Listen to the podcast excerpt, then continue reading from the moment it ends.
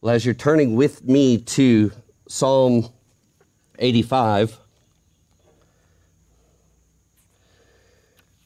in your Bible, your Bible app, or in your bulletin, and, and I really would ask that you'll you keep your eyes on Psalm 85. I'm gonna we're not only gonna read it, but I'm gonna refer back to it several times.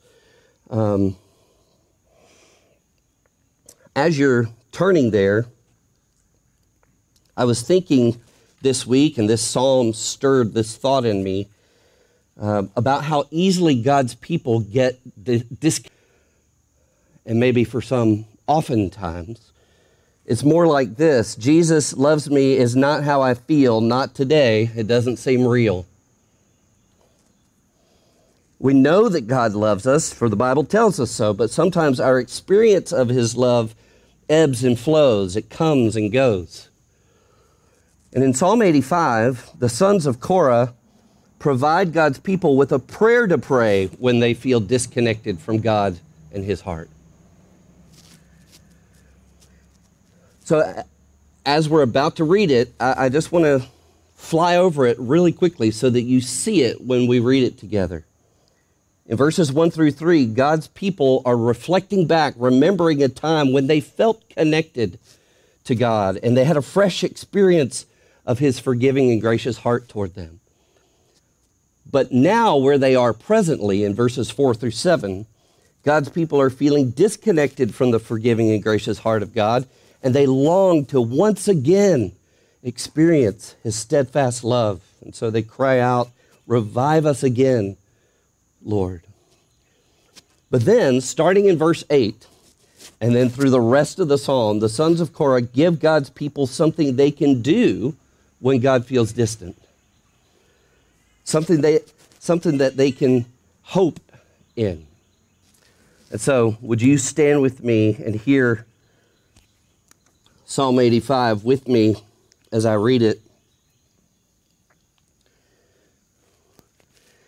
Hear the word of the God who loves you.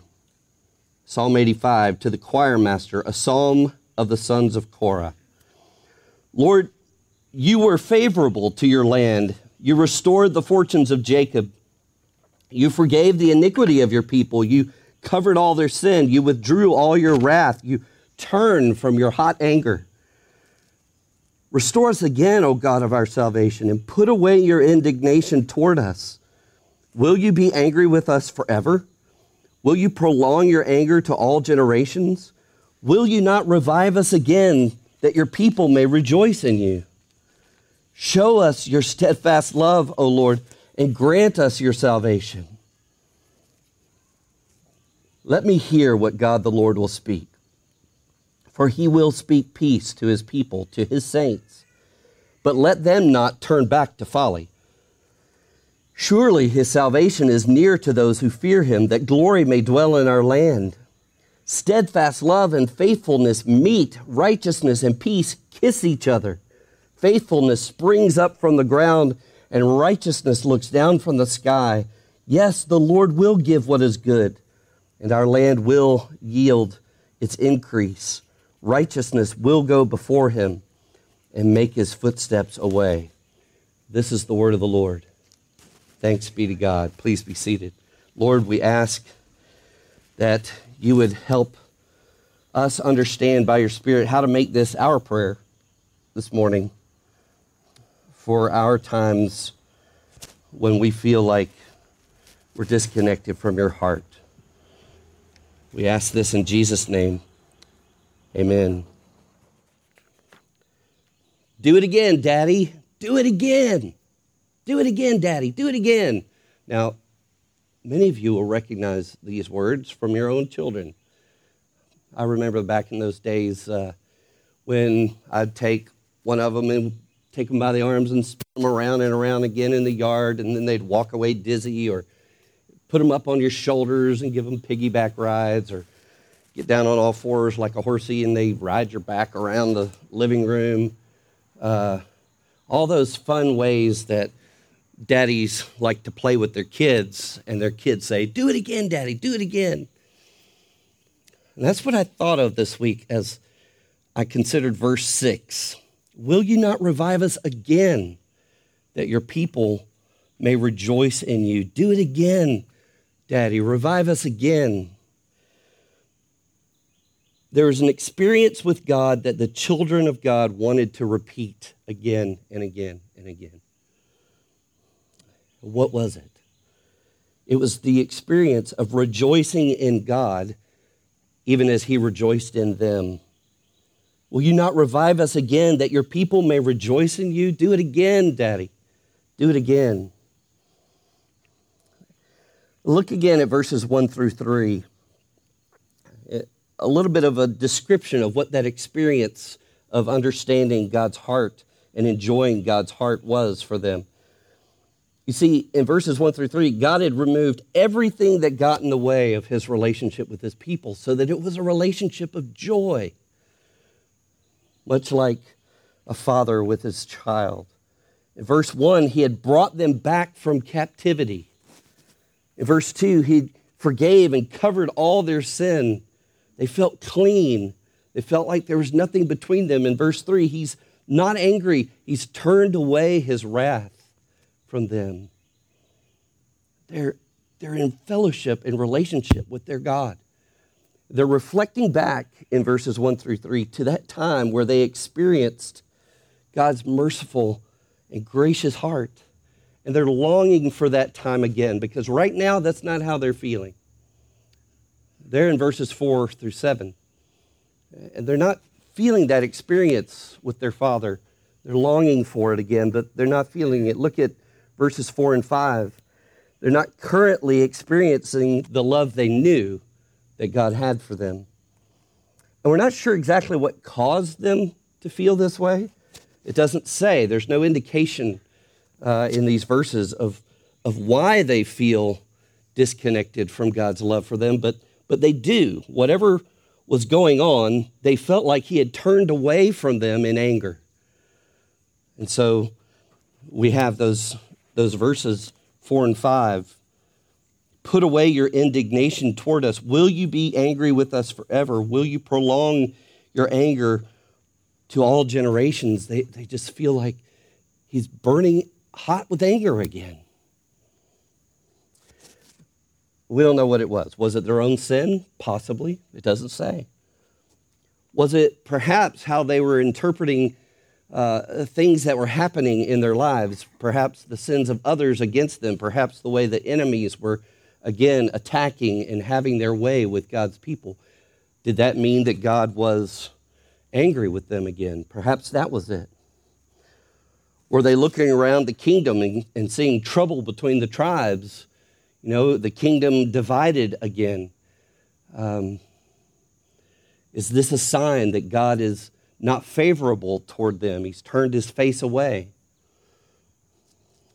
Was the government of the day failing the people so that they, they felt like, where is God's care for us through these leaders we have? Perhaps he doesn't care for us. Was there famine in the land again? Was there a pandemic of disease that had come upon them? Uh, were they facing some sort of natural disaster that was on the brink of destroying them? What, what kind of suffering maybe was coming in their lives that they interpreted as God's disfavor with them? We don't know. All we know is this is how they felt. But all of these things could cause God's people to wonder if God had forgotten his promise to love them and to show them that steadfast love for generation after generation after generation. And maybe that's where you are this morning. Maybe your own sin or the sins of others against you or the suffering that someone you love is going through or suffering that you're going through. Maybe something's going on in your life that causes you to wonder whether God still loves you, causes you to wonder if maybe He's angry with you you, you're not feeling it. You, you know it in your head. Yes, Jesus loves me. This I know. The Bible tells me so, but I don't feel it right now. And it could be my fault. It could be someone else's fault. It could be the way I'm interpreting what's going on in my life. You just don't know why, maybe. Have no clue why. But you know that you don't feel what you once what you once knew was God's heart for you. The sons of Korah knew that the people of God would experience this. They knew that it's such a normal part of being in relationship with God that they wove into their worship services Psalm 85. So that God's people would, would know when they start to feel disconnected from God's love and they're not experiencing the love that they know that God has, they would not say, Well, there must be something wrong with me. They would say, Oh, well, this must be normal. This must be what happens to humans in relationship with God. Because it is. You've experienced it. But the sons of Korah didn't stop there. They, they help relieve us of the worry that perhaps something's wrong, that's not normal. But they don't stop there. They, they included help for those of us who get stuck sometimes. Look at verse 8. Verse 8, something shifts here. Let me hear what, the, what God the Lord will speak, for he will speak peace to his people to his saints, but let them not turn back to folly. What the sons of Korah are telling the people of God is this let God interpret what's going on in your world and in your heart. Listen to God. Let me hear what God will speak. Don't let what's going on in your world or your heart interpret God's heart for you. Let God's heart for you interpret what's going on in your world and your heart. I'm going to say that again. Don't let what's going on in your heart or in your world interpret God's heart for you. Listen and let God's heart interpret what's going on in yours and in your world. And then they say, don't turn back to foolish ways of thinking. Don't turn back again to folly. Don't turn back to foolish ways of thinking about God's heart for his people. Let's hear what God the Lord will speak. So helpful, so practical for me. And I asked myself as I was studying this so, what words of God would they listen to? If he says, Let me hear what the, God the Lord will speak, for he will speak peace to his people, to his, what, what words would they listen to?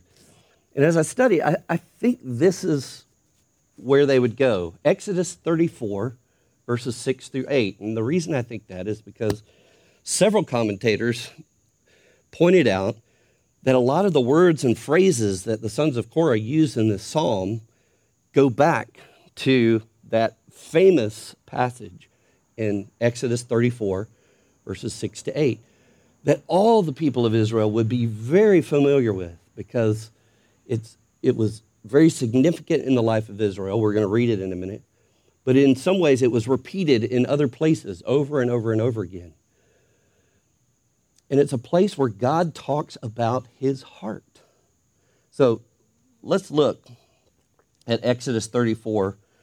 I'm going to start in verse 5. 6 through 8 is where God reminds his people. He reminds Moses, just this Moses is on the mountain. He's about to receive the second version of the tablets of the Ten Commandments. If you'll remember, he and Moses broke the first two because he, after he received them on the mountain and came down, God's people were impatient and they couldn't wait for Moses to come and say what he had heard God, from God. So they created calves out of gold and started worshiping them and saying, Look, Israel, these are the gods who brought you out of Egypt. It's unbelievable, but it's what we do. When we don't hear from God, we start to turn to others. But even after that, even after that rebellion, this is what God says his heart is toward his people. Exodus 34, verse 5 the Lord descended in the cloud and stood with Moses there and proclaimed the name of the Lord.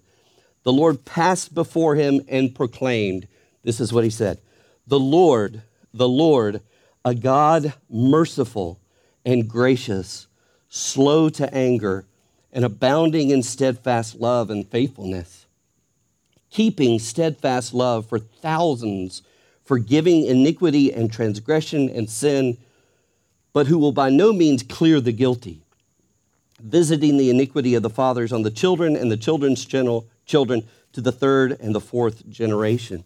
Look, listen to all these phrases that are mentioned in Psalm 85 that God is merciful and gracious. He's abounding in steadfast love, faithfulness, steadfast love for thousands of generations, forgiving iniquity and transgression and sin. I believe when the sons of Korah are saying, let's hear what God the Lord will speak. He's calling God's people to go back and hear. When you've lost con- contact with God's heart, then you need to go back and listen to what God says about his heart.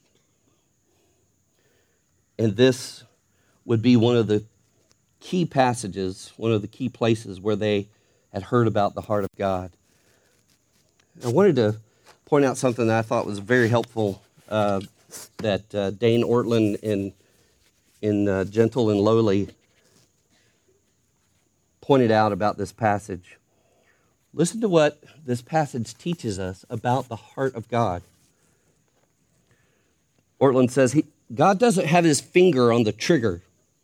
It takes much accumulated provoking to draw out his ire. Unlike us, who are often emotional dams ready to break, God can put up with a lot.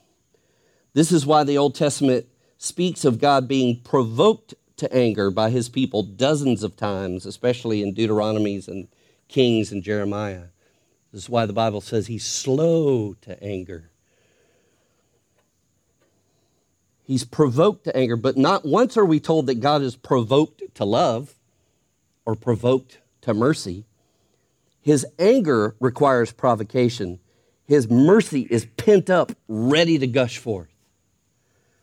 We tend to think divine anger is pent up, spring loaded, and that divine mercy is slow to build. It's just the opposite. Divine mercy is ready to burst forth at the slightest prick. Then he goes on to, to show again how different that is from us, because in Hebrews chapter 10, we are told that we must provoke one another to love and good deeds.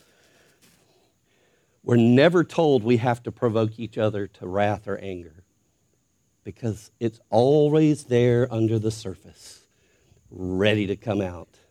You just set me off and watch what happens.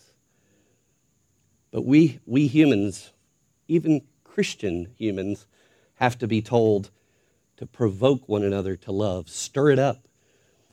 God's love and mercy doesn't have to be provoked and stirred up. It's ready, it's boiling under the surface, ready to burst out on any sinner who will come to Him and ask for mercy and grace. But his anger is something that takes a long time to build. It takes a lot to provoke him to anger. And so, this is what the sons of Korah are asking God's people to remember. You know, you, you think God is indignant with you, that he's angry at you again, but you have to remember, remember his heart. Remember what he's shown you in the past. He loves you, he's merciful and gracious, he's slow to anger. He's abounding in steadfast love. He loves to forgive sin. Yes, He's a God who will hold you accountable, who demands righteousness, and who will pour out His wrath. But He told Moses, I'll do that for four generations, but I love to show my steadfast love for a thousand generations. So again, when, when God's people hear this, God is saying, let what is true about my heart interpret what you see going on in your world in your heart, not the other way around. And then the rest of Psalm 85 is just a confident response of faith to what God says about himself in his word. I'll read it again. Look at it with me. I'll go back to verse 8. Let me hear what God the Lord will speak, for he will speak peace to his people, to his saints. But let them not turn back to folly, to foolishly thinking thoughts about God that aren't true. Surely his salvation is near to those who fear him, that glory may dwell in our land. And so here's this confident hope in this heart of God. Steadfast love and faithfulness meet in him. Righteousness and peace kiss each other in him. Faithfulness springs up from the ground, and righteousness looks down from the sky. Heaven and earth come together in him. Yes, the Lord will give what is good, and our land will yield its increase. God wants us to be fruitful, and he will make us fruitful. Righteousness will go before him and make his footsteps away. We will follow him in righteous living because he loves us and leads us. So, when God's people hear again and again and again the story of God's faithful, slow to anger, abounding, steadfast love for them, and when they are shown that steadfast love again and again in the temple and the sacrifices that God provided for the forgiveness for their sins, they begin then to interpret their present experiences by God's past love for them and by God's future promise to make all of his attributes of love, faithfulness, righteousness, mercy, truth, steadfast love, all of those attributes to come together and rain down on his people so that they will be fruitful in him.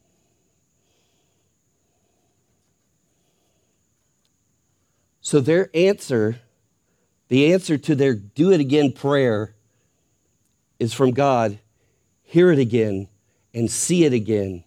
I love you. I love you. Hear again my word to you. See again my work for you. I love you. And that means, friends, that Jesus is the ultimate answer to this do it again, daddy prayer of Psalm 85. Because Jesus is God's word of love for his people wrapped in flesh. Jesus is God's work of love wrapped in flesh for his people. hear him, look at him. So, what do we do when we feel disconnected from the heart of God? We, we pray, Do it again, Daddy.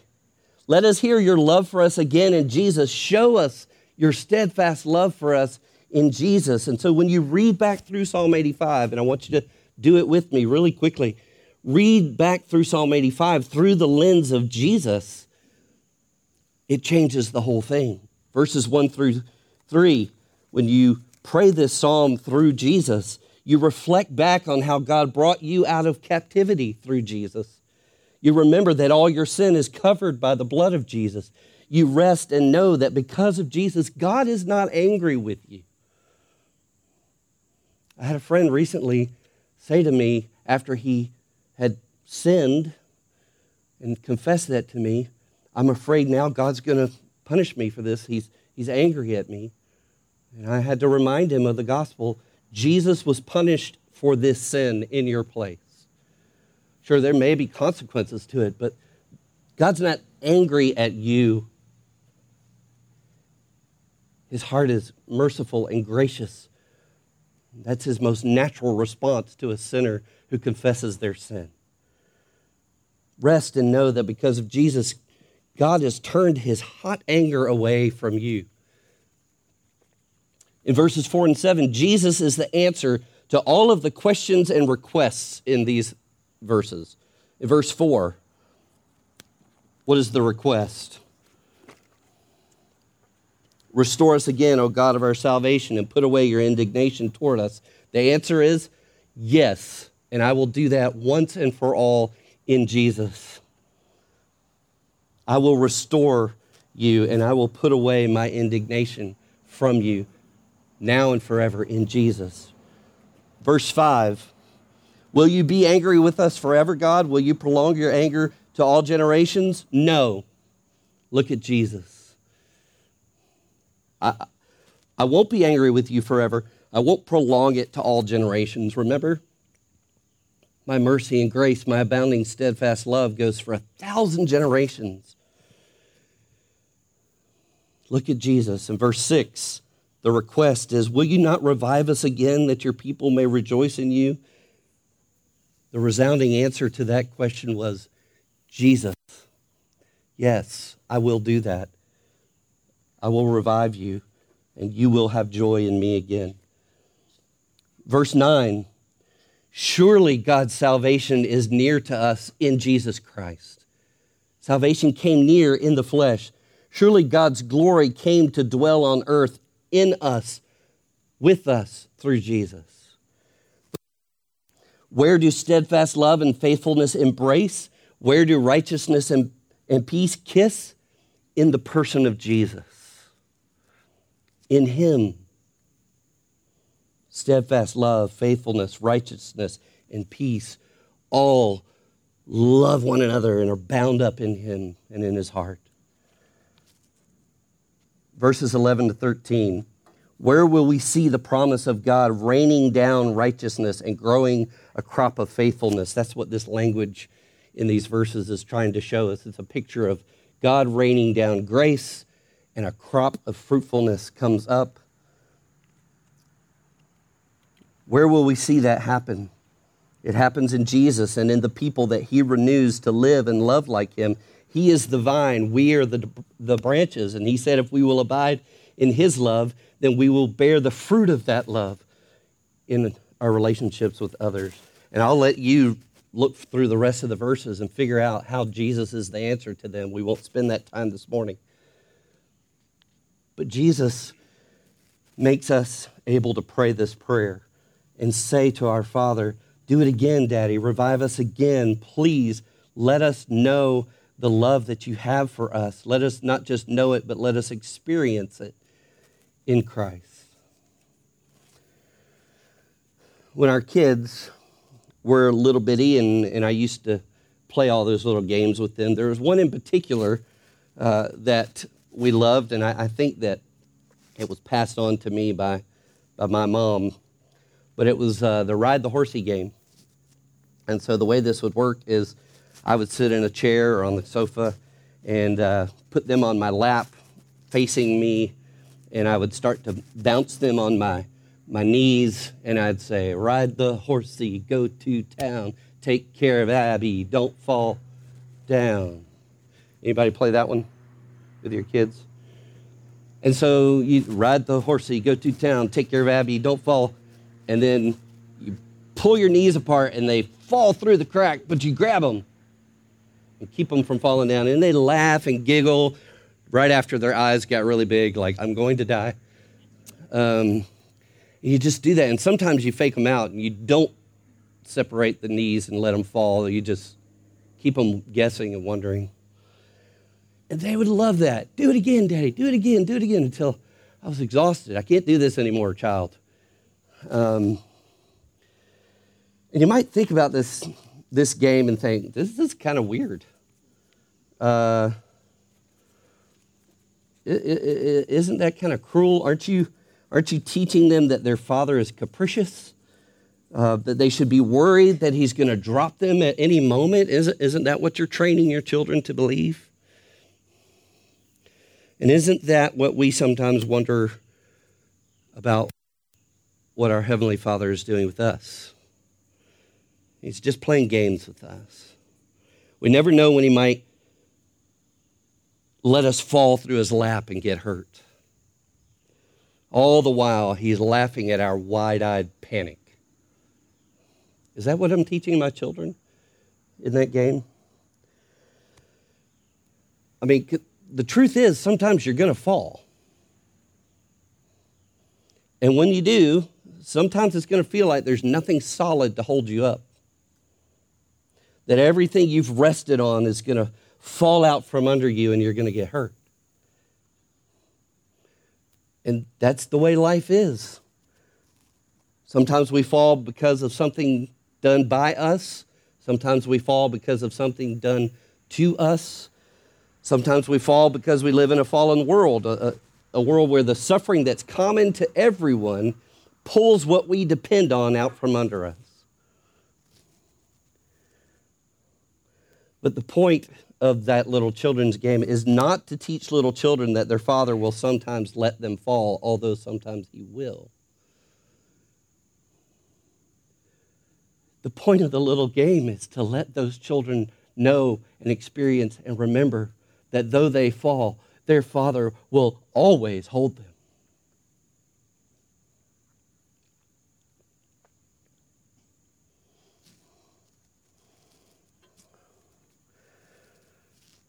So, child of God, because of Jesus, you can know that when you fall, Jesus said, I know my sheep.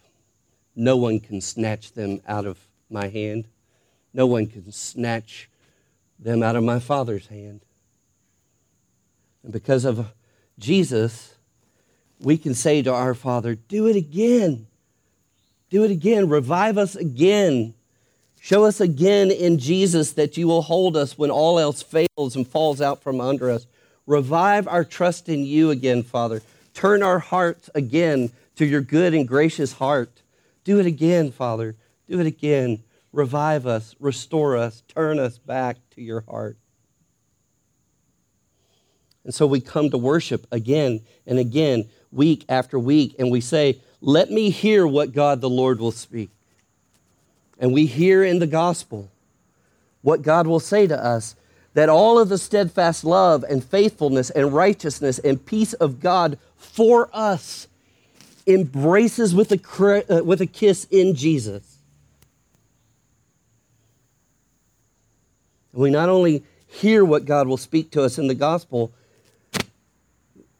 we see him answer the prayer, Show us your steadfast love, O Lord. And we see him answer it in this table week after week, again and again. We come to listen to his love for us in the gospel and to look at his love for us in this table.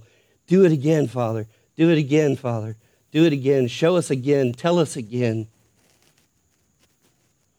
Show us that you'll hold us. Show us that you'll hold us. And guess what? Unlike me, he never gets tired of doing it. Father, thank you for the gospel. Thank you for this table. Uh, thank you for being willing in your word and in your work um, to respond to our do it again, week after week, day after day because of Jesus, when we're disconnected, we can know that you have not disconnected your heart from us. That it's there, that you're holding us even when we can't hold on to you. Thank you for this. In Christ's name I pray. Amen.